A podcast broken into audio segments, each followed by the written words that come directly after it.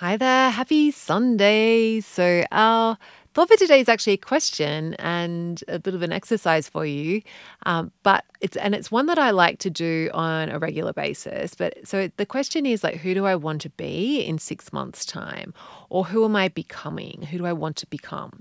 And you, can have the time frame on it or you can I, I generally do it without a time frame but it, i think you know for the context of naturally healthy club it, it might it's probably helpful to think about like in that six month like when we're getting to january 2023 like where do you want to be and so it's like who do you want to be like what do you and get like just spend a bit of time thinking about it or if you're up for a some journaling, just, you know, just writing down, like just free writing, like who do I want to be? Where do I want to be?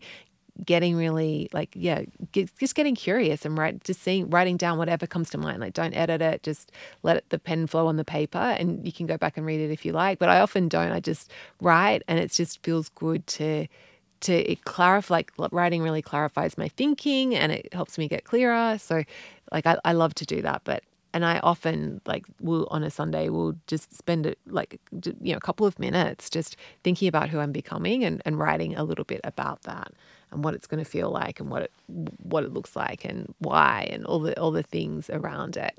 Um, so yeah, have a beautiful Sunday. Just getting curious and exploring this thought of like who am I becoming or who do I want to be in now, like in the just in general in the future, or if you want to be more specific, you know, in six months' time.